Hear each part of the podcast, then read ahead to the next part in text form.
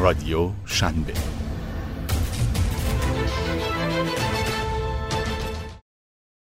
من متوجه شدم همه زمانهایی که از تصمیم گیری های خودم راضی بودم دو روال وجود داشته. یکی اینکه اطرافم از انسانهای باهوشی پر بوده که باعث شدن به ایده های جدیدی فکر کنم یا اینکه کاری بوده که براش آماده نبودم و مجبور شدم دانشم رو اضافه کنم و چیزی یاد بگیرم. سلام من مونا سارمی هستم و شما به برنامه زنان موفق گوش می‌دید. این برنامه ایه که در هفته نامه استارتاپی شنبه ساخته میشه و قرار در هر قسمتش با هم در مورد یکی از زنان موفق ایران یا جهان صحبت کنیم. کسی که تو این قسمت از برنامه می‌خوام در موردش باهاتون صحبت کنم کسی نیست جز مریسا مایر بانوی افسانه گوگل و یاهو. مریسا در تاریخ سی می 1975 در ویسکانسین متولد شد. پدرش مایکل مایر مهندس محیط زیست بود و در شرکت آب کار می‌کرد و مادرش استاد هنر فنلاندی تبار بود. پدر بزرگش با وجود معلولیت شهردار شهر جکسون ویسکانسین بود و مریسا به نوعی اول از همه سخت گوشی رو از پدر بزرگش یاد گرفت. ظاهرا مایر در کودکی بسیار خجالتی بوده ولی با این حال در اکثر فعالیت های خارج از برنامه مدرسه شرکت می‌کرده. اسکی، پیانو، باله، شنا و در راهنمایی و دبیرستان کلاس های پیانو و باله رو می‌رفته. و به نظر خودش این کارها بوده که در اون حس اعتماد به نفس و انضباطش رو تقویت کرده. مایر ابتدا قصد داشت جراح اعصاب بشه. برای همین در دوره های مقدماتی پزشکی دانشگاه استنفورد شرکت می‌کنه. ولی کمی بعد به سامانه های نمادین یا همون سیمبولیک سیستم تغییر رشته میده. این رشته ترکیبی از فلسفه، روانشناسی، زبانشناسی و علوم رایانه. مریسا اونقدر به رشتهش علاقه داشت و در اون موفق بود که استاداش ازش به عنوان کمک مدرس استفاده می‌کردن. کلاس های اون اونقدر مورد استقبال دانشجوها قرار گرفت که بارها تکرار شد. مایر نهایتا در 1997 لیسانسش رو می‌گیره و برای فوق لیسانسش رشته علوم رایانه ای رو انتخاب می‌کنه. گرایش رشته های اون در هر دو دوره لیسانس و فوق لیسانس هوش مصنوعی بود مریسا دوره های کارآموزیش رو در منلو پارک کالیفرنیا و آزمایشگاه تحقیقات UBS در زوریخ گذروند. توانایی های اون باعث شد در طول این دوره ها 14 پیشنهاد شغلی دریافت کنه. از جمله شغل هایی که به مایر پیشنهاد شد تدریس در دانشگاه کارنگی ملون بود. شرکت مکنزی هم از اون برای پست مشاوره دعوت و همکاری کرده بود. اینها همه شغلهای وسوسه کننده ای بودند. اما مریسا تصمیم گرفت به جای اونها زندگی حرفه رو از یه استارتاپ کوچیک شروع کنه. شرکت کوچیکی به نام گوگل که تازه تأسیس شده بود و مریسا بیستمین کارمند استخدامی و اولین مهندس زنی بود که در اون شرکت شروع به کار کرد.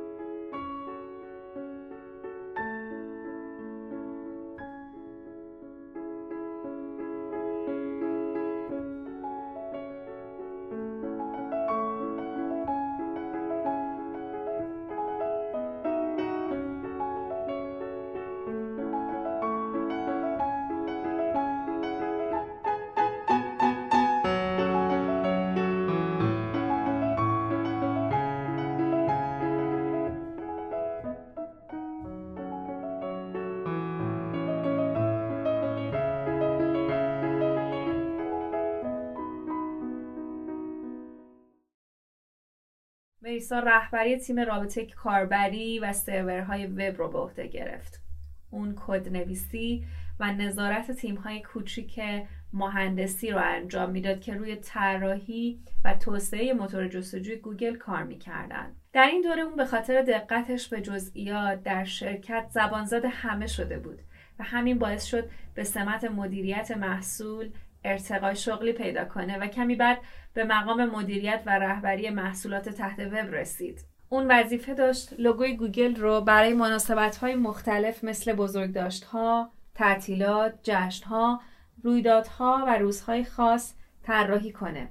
با سلیقه و استعداد عالی که اون در طراحی داشت توی شرکت گوگل هویتی منحصر به فرد پیدا کرد در سال 2002 و در سن 27 سالگی مایر مدیریت برنامه جذب استعداد گوگل رو هم به عهده داشت هدف این برنامه کشف جوانای مستعد و هوشمند و آموزش اونها برای شغلهای مدیریتی درون سازمان بود هر سال مایر تعدادی از کارمندای تازه استخدام شده رو برای یک برنامه دو ساله انتخاب می‌کرد و آنها را آموزش می‌داد.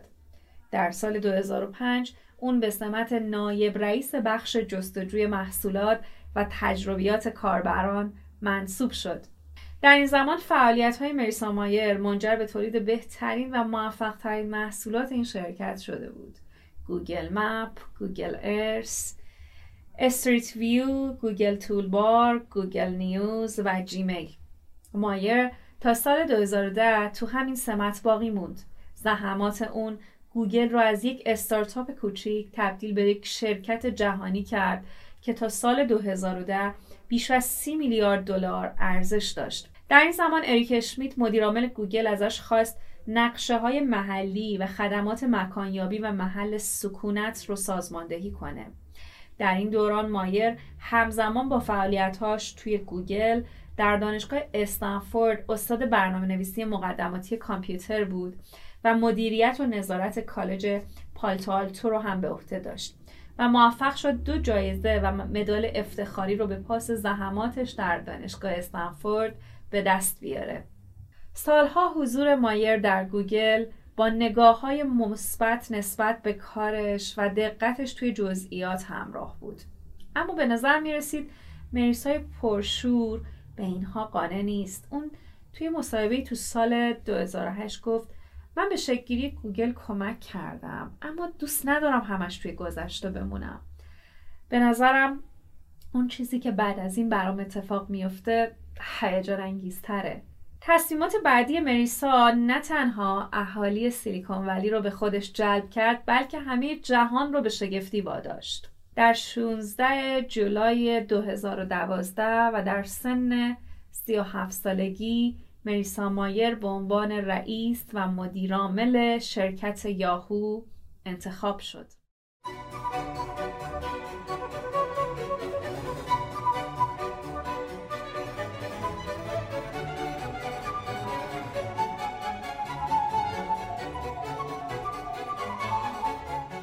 در اون زمان شرکت یاهو با مشکلات جدی مواجه بود. ارزش سهام شرکت سقوط کرده بود. خیلی از کارمندا رو به ناچار اخراج کرده بودند و درآمد ناشی از تبلیغات به شدت کاهش پیدا کرده بود. مایر پنجمین مدیرعاملی بود که در طی پنج سال در شرکت یاهو به کار گرفته می‌شد و فکر می‌کردن با اون قدرتی که داره می‌تونه برنامه ها و اهداف شرکت رو بازسازی کنه. اون زنی بود که پا جای کالی فیورینا مدیرعامل اسبق شرکت هیولیت پکارد و مک ویتمن مدیرعامل اسبق شرکت ای بی گذاشته بود و بسیاری بر این عقیده بودند که اگر راه نجاتی برای یاهو وجود داشته باشه کلیدش در دست مریساست. مایه به منظور ساده کردن فرایند بروکراسی و بهبود بخشی فرهنگ شرکت یه برنامه آنلاین جدید به اسم PBNJ راه اندازی کرد که کارمندان می‌تونستن شکایت ها و مشکلاتشون رو با این برنامه ثبت کنن و همچنین در مورد مسائلی که شرکت با مواجه بود نظر و حتی رأی بدن. اگه مسئله 50 تا رأی می‌گرفت مدیریت آنلاین به صورت خودکار تحقیقاتش رو درباره اون مشکل آغاز می‌کرد و به بررسی موضوع می پرداخت. در فوریه سال 2013 مایر تغییری در سیاست های پرسنل شرکت به وجود آورد که تمامی کارمندای دورکار رو به دفتر شرکت بازگردوند. کمی بعد اون قوانین مرخصی زایمان کارمندای زن رو هم تغییر داد و یک کمک هزینه زایمان و یه هدیه مالی برای والدین کودک رو به تسهیلات موجود اضافه کرد. در این زمان مایر به خاطر بسیاری از تصمیم‌های مدیریتیش به خصوص محدودیت و ممنوعیت دورکاری تحت انتقاد شدید نشریات نیویورک تایمز و نیویورکر قرار گرفت. مایر برای نجات یاهو ایده های مختلفی رو امتحان کرد. در 20 می 2013 یاهو رو متقاعد کرد که Tumblr رو به مبلغ یک و یک میلیارد دلار بخره. به نظر می اومد که تلاش ها به جای نمی رسند. در جولای سال 2013 باز هم شاهد کاهش درآمدها بودند. گرچه سود نسبت به سالهای گذشته کمی بالاتر رفته بود واکنش وال استریت هم قابل پیش بینی بود ارزش سهام یاهو یک ممیز هفت دهم درصد سقوط کرد در سپتامبر همون سال اعلام شد که قیمت سهام یاهو از زمانی که مایر مدیرعامل شده دو برابر شده اما علت این افزایش به تجارت های شرکت تجاری چینی علی بابا گروپ به یاهو نسبت داده شد که قبل از انتصاب مایر اتفاق افتاده بود. شرکت یاهو همچنان در بحران دست و پا می‌زد در حالی که گوگل و مایکروسافت علاقهشون رو به خرید این شرکت ابراز کرده بودند مایر تلاش می‌کرد که به کارمنداش انگیزه بده. اون کل تیم مدیریتی یاهو رو عوض کرد و گفت از همه می‌خواد فقط روی یک کار متمرکز بشن تولیدات جدید آنلاین. در سپتامبر سال 2013 تلاش های مایر اون رو در فهرست چهل مدیرعامل برتر مجله فورچن قرار داد و اون رو شانزدهمین زن قدرتمند دنیای تجارت اعلام کرد. مجله وک هم عکس مریسا رو روی جلد شماره ماهش آورد مایر سعی کرد کاری رو که گوگل با کروم کرد تکرار کنه. اون فکر می‌کرد با عقد قرارداد با فایرفاکس به عنوان مرورگر یاهو می‌تونه یه روح تازه‌ای به شرکت بده. ولی این تلاش هم به جایی نرسید.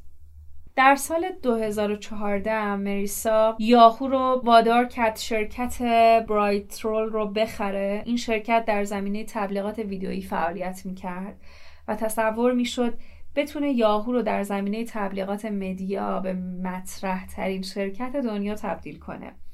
با این حال در پایان 2014 ارزش سهام یاهو تغییر مثبتی نکرده بود. توی همین سال یه اتفاق عجیبی افتاد. حساب کاربری و ایمیل بیش از 500 میلیون نفر از کاربرای یاهو هک شد و اطلاعاتشون به سرقت رفت و یکی از تاریک ترین برگ های تاریخ یاهو رقم خورد. فرز و های یاهو بی پایان بود. در سال 2015 اعلام کردند که مدیرعامل جدیدی به یاهو خواهد آمد. اما در رأیگیری سهامداران مریسا 82 درصد آرا رو از آن خودش کرد و توی سمتش باقی موند. به این ترتیب طی چند سال از ایجاد انقلاب در یاهو حرفها به فروش یاهو تغییر کرد. یاهوی تحت هدایت مایر دنبال بهترین خریدار گشت از مایکروسافت و آمازون تا علی بابا و ورایزون همه به عنوان خریدارای احتمالی یاهو نام برده می شدن. کار به جایی رسید که حتی شرکتی مثل توییتر که خودش توی اون زمان با مشکلات مالی مواجه بود هم مدیرای درجه دو خودش رو برای مذاکره درباره خرید یاهو میفرستاد. در نهایت در فوریه سال 2016 مریسا اعلام کرد قرار یاهو به شرکت ورایزن وارگذار بشه. شرکت ورایزن 23 میلیون دلار برای پاداش سالهای خدمت مریسا در یاهو بهش پرداخت کرد. طبق آخرین اعلام مجله فوربس ورایزن مبلغ 4.48 میلیارد دلار برای خرید یاهو پرداخت کرد. این مبلغ 350 میلیون دلار کمتر از مبلغ اصلی توافق شده بود که علت اون افشای رخنه های امنیتی سایت یاهو بود.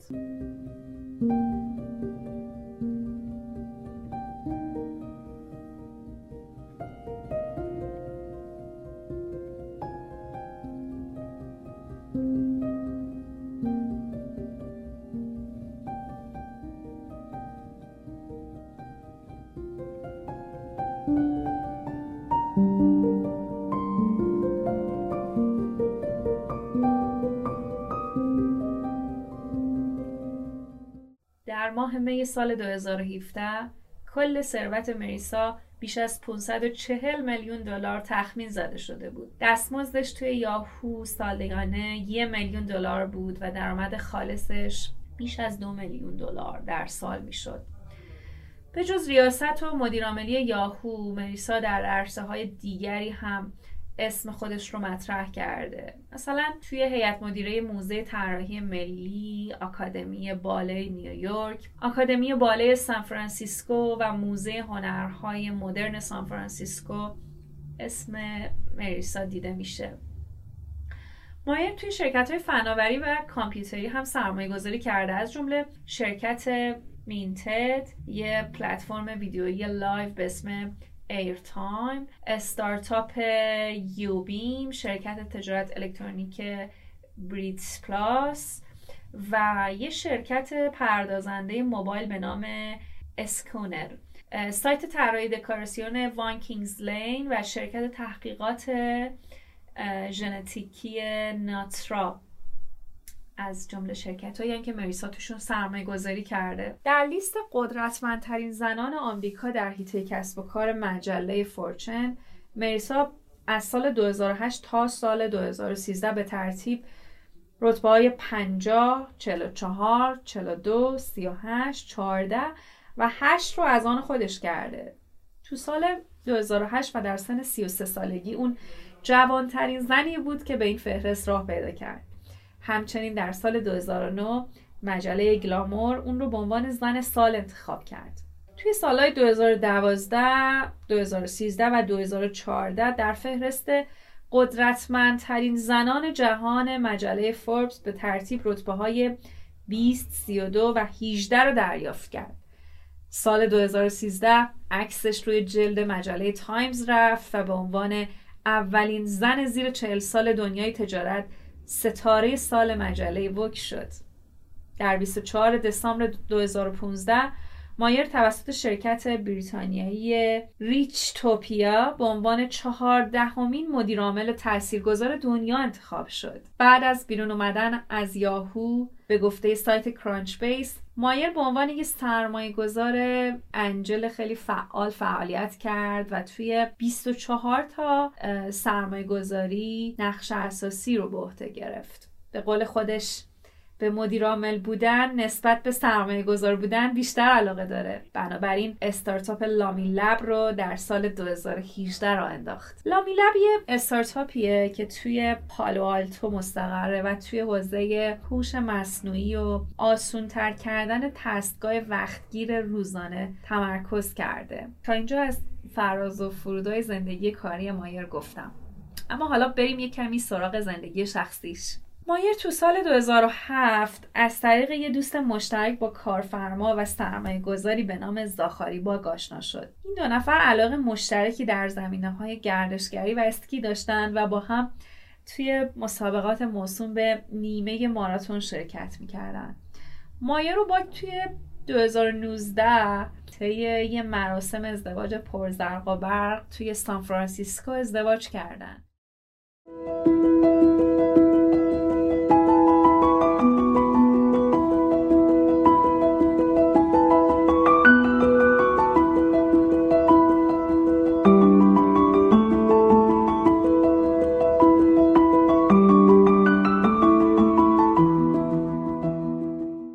2012 در حالی که مایر به تازگی سکان پرتلاتم یاهو رو به دست گرفته بود صاحب یه فرزند پسر به نام مک الیستر شد. همیشه یکی از مشکلاتی که درباره کار حرفه‌ای خانوما مطرح میشه همین مسائل و زمان بارداری و بعد از اونه. اما مایر بعد از وزن حملش فقط دو هفته استراحت کرد و سر کارش برگشت. تو سال 2015 مایر دوقلوهای دختر همسانی رو به دنیا آورد. در حال حاضر مایر و خانوادهش در penthouse ی در هتل چهار فصل سان فرانسیسکو زندگی می‌کنن که طبق گزارشات در حدود 5 میلیون دلار قیمت داره. خب به پایان این قسمت از پادکست زنان موفق رسیدیم. ممنون که ما رو تا اینجا همراهی کردید. برامون جایی که دارید این پادکست رو میشنوید کامنت بذارید و نظرتون رو در مورد این برنامه و فرض و فرودهایی که مریسا تجربه کرده بهمون بگید. ما خوشحال میشیم از نظرهای شما برای بهتر کردن این برنامه استفاده کنیم. تا قسمت بعدی خدا نگهدار.